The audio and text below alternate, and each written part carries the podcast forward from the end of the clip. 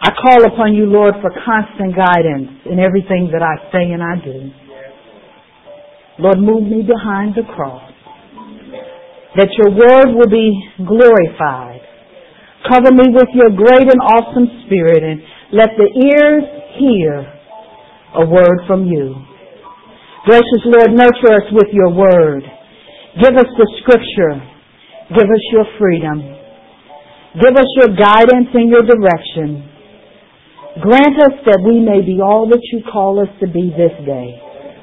And let us know, Lord, that your love and grace is enough. In Jesus' name we pray. Amen. Ushers, you may be seated. Thank you for your service. Miss Allen, thank you this morning for the information and our info. Keep us going on the things we need to do. Miss Brendan, the Agape Choir, thank you for your music and your ministry to God through music. And Miss Joyce Mims, thank you for all your service. Ushers, greeters, and anyone who was involved in worship this morning. Miss Gwen Butler, thank you for your training yesterday. We all were enlightened. Thank you for your assistance. God is a good God. He is a mighty, mighty, mighty God. All the time. The songs that we're singing through the month of February are those that were either written by African Americans either spirituals that have come from our history, but all of the hymns that we sing this month are in the United Methodist Hymnal. We have written much as great people. We have given our lives to the Lord, and our history is something to be celebrated. God is a mighty God. But even in all his mightiness, even Jesus was tempted. This morning's message is simply titled Tempting Choices. Tempting Choices. Have you ever just decided on your own? Anybody who has, you can just raise your hand, that you've decided on your own that you just want to be in the wilderness. Any people that just run out to be in the wilderness? There's a few. It's quiet in the wilderness. It's a change of pace in the wilderness. And all of us who may visit the wilderness from time to time, we expect a miracle on the other side. But it's amazing even though we may walk into the wilderness, there is such a wilderness experience to be led into the wilderness by the Holy Spirit. It's a different kind of journey. It's a different kind of encounter. But to be led into the wilderness by the Holy Spirit is a different thing altogether. I know some of you have been to Lakeview, and as you're approaching the wilderness in the 21st century, things happen.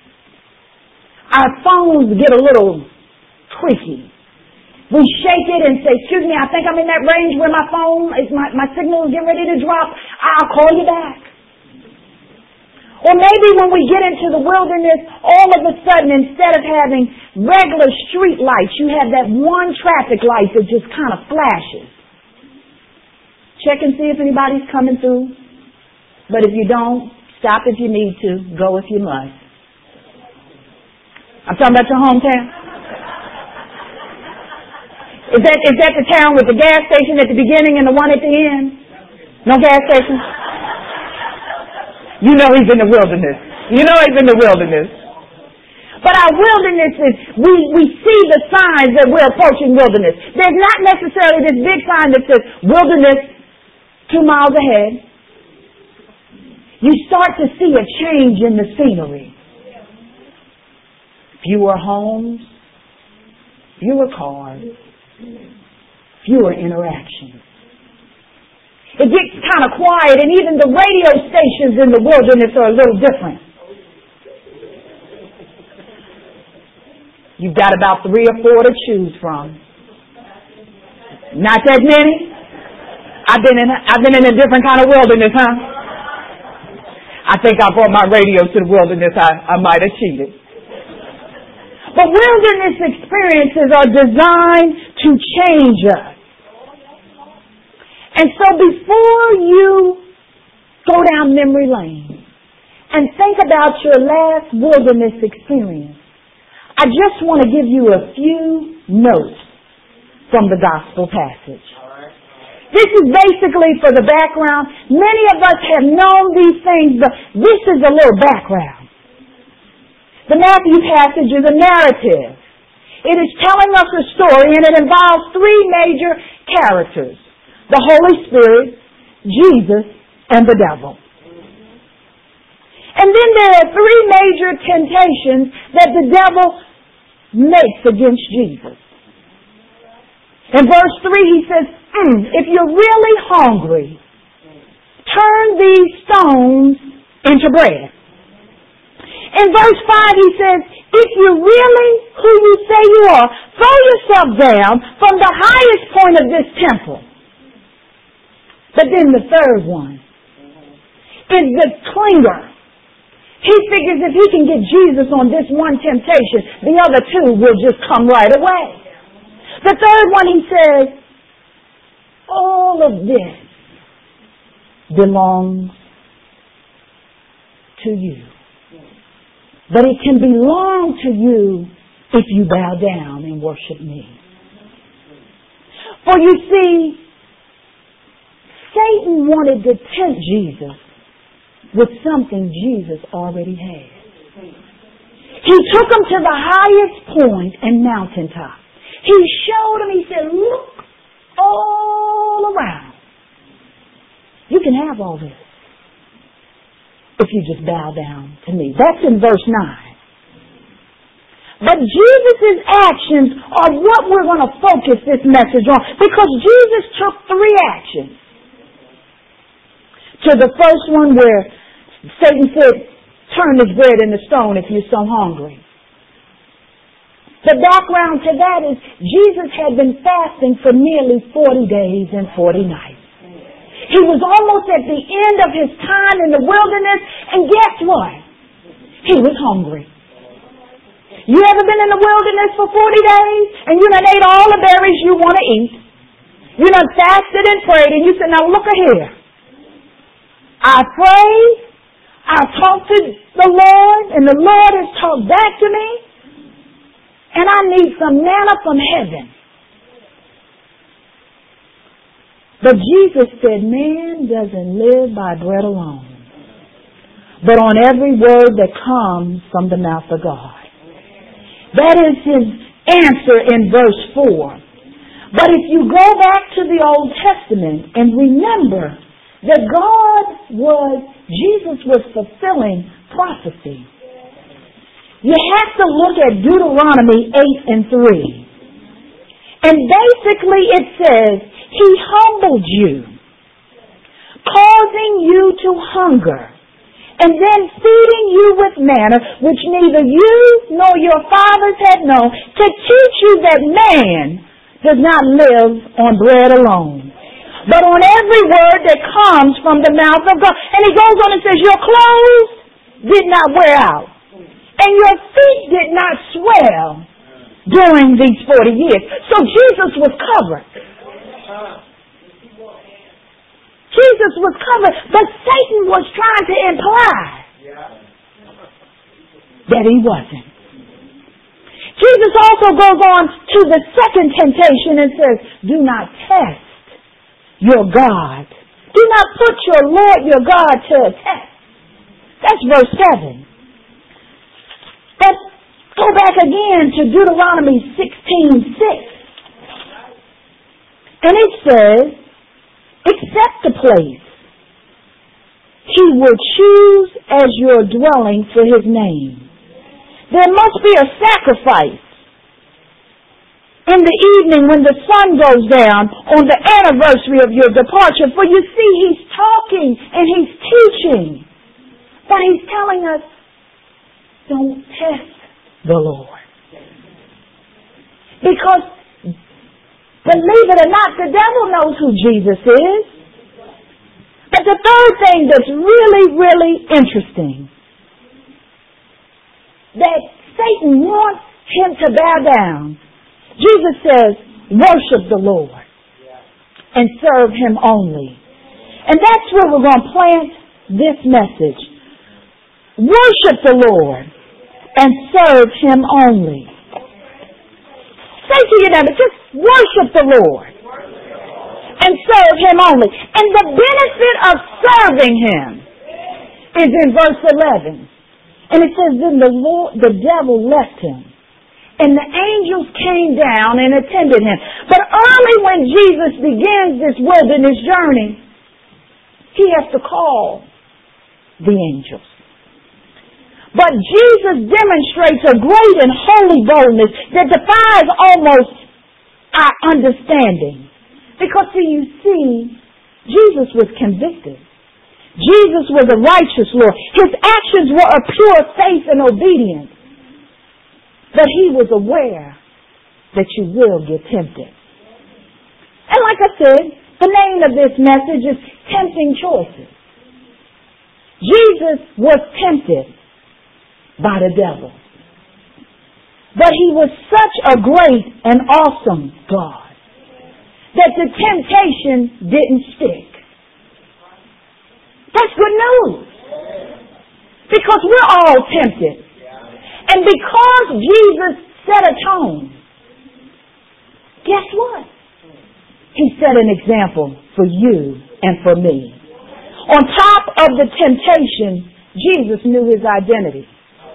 And so did the devil. You say, well, why, why is that important? Because the key thing in this passage is the devil wanted Jesus to betray life. That's right. Satan wanted Jesus to betray what he was called upon to do. A commentary writer, her name is Dr. Alyce McKenzie, she writes about this story she writes about this temptation. She says, the key phrases that Satan keeps saying is, hmm, since you are the Son of God, do this. And since you are the Son of God, do that.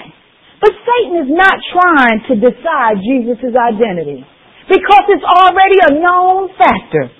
Satan is trying to get Jesus to betray who he is.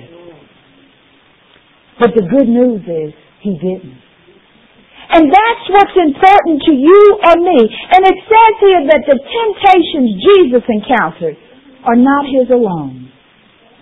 For you see, they are his at that moment, but they are the temptations overall of God's people. Are you a child of the King? Are you in a situation or has there occurred in your life that you know that you know that you know you was tempted? And you say to yourself, yeah, it happened. But did you follow the model of Jesus Christ? Or did you give in on those tempting choices? Truly I say to you, that the first two temptations set a tone. But it's that last one. That's the last one. That's the news flash that says, I understand you're Jesus the Messiah. I know that you say you're all that. But I want to tell you what can be done. But Jesus says, flee. He says to the devil, Worship the Lord your God and serve him only. Worship the Lord your God and serve him only. That means the temptations can only be dealt with if we worship the God and not the tempter. For you see, Jesus was on the mountaintop. Jesus was where there was great splendor. Jesus had been taken to a point that was high above all things. But his conviction and his faith superseded the devil's temptation. So what are your tempting choices when you go into the wilderness? Do you go in prepared? Do you carry your word? But do you carry it beyond just the book and carry it in your heart? Do you pack you a bag that has all the things you need? Do you carry your keys? Or do you just let the Holy Spirit take you on the journey?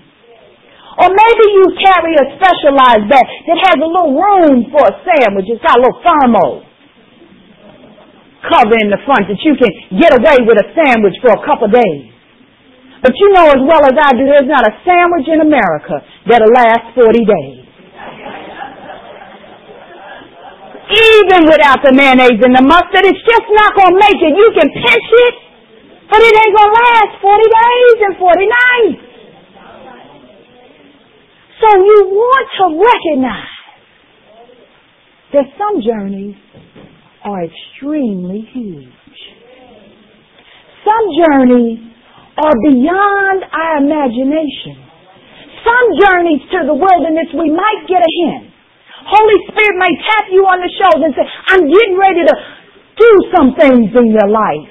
I'm getting ready to move some things in your spirit. I'm getting ready to change some things around. And you got to go with who leads you. The Holy Spirit is an awesome leader. Now I've seen some wilderness experiences that don't include being led by the Holy Spirit, but when you're led by the one and only, the comforter of all comforters. You can go into the wilderness for 40 days and 40 nights knowing that a miracle is forthcoming. You can pinch off that manna bread and know that you can make it. You can say, whatever is in me, you'll make it work. You can say to the situation, oh no. Oh no. Tempt me if you want to. But I'll worship the Lord I love. I serve a risen Savior, and I keep my bad past. Because I never know when I'm going to be called. Have you been on a wilderness journey lately? Are you carrying stuff that doesn't even need to be on the journey? You can carry a bag and think that you have all that you need. And you'll leave it on your kitchen table. And next thing you know, you'll be in a wilderness experience because he told you he was taking you there. 40 days and 40 nights. In this Lenten season, we're in 40 days and 40 nights. We're in a time period of change. We're in a time period of transformation. We heard some testimonies during the Lenten prayer service where people said, I don't know what's going on in my life, but people have seen a change in me. They looked at my eyes and they looked new. They looked at my walk and they did too. Oh, there's a transformation coming. And wilderness experiences are the miracle time period. I love my God. And I know you love the Lord your God too. So let us not be afraid of the wilderness. Because when the Lord leads us, when the Holy Spirit takes us in, He's going to bring us out. That's the good news.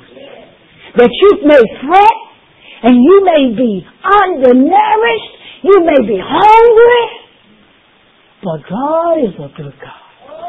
And He will fill you from the top of your head to the soles of your feet. He won't worry about if you left your bag on the kitchen table. He won't worry about did you have what you needed because he'll give you what you need to sustain yourself. Our God is an awesome God. So I say to you, when the tempter comes, what will you say? When the Holy Spirit says, it's wilderness time, will you go? Don't worry about if your cell phone doesn't work because what you need to hear won't come through the cell phone. It's all right to be in the wilderness and be quiet, but it's even greater to know that the Lord thy God, through the Holy Spirit, is taking you to a place to transform your soul, renew your heart, give you mercy and grace above all that you can imagine and bring you out a brand new creature. You are an awesome person and God has said this day, if you're in the wilderness, I know where you are. If you're standing on the corner and you ain't been saved yet, I know where you are. If your heart is hurting, I know where you are. If your situation is upside down and you want to turn around, I know where you are. Oh, but a mighty God we have. And even he was tempted and he came through in a mighty way. And because he did, he's given that to us. Will you receive your blessing when your wilderness experience is over? Walk this journey shoulder to shoulder arm to arm.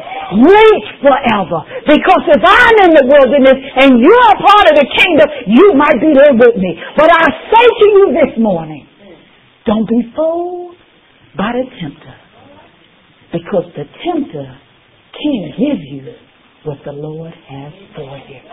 May the Lord add a blessing to the hearing and reading of His gracious and wonderful word. Will you stand with me this morning as we sing our hymn of praise? Every time I feel the Spirit on page 404. Amen. Hallelujah. Hallelujah. The doors of the church are open. I'm coming out to the wilderness. He sent me to say, it's all right. Don't worry that you don't have a right color bag and that you don't have a thermal spot on your backpack because he's going to cover you with everything that he has. Drop your bags at the side. Be who God has called you to be. If you want a relationship with Jesus Christ, the day is a day. Every time. Hallelujah. The doors of the church are open. Will you come? Renew your relationship with Jesus Christ. This is your day. Awesome day. Awesome day in the Lord. He's on the journey.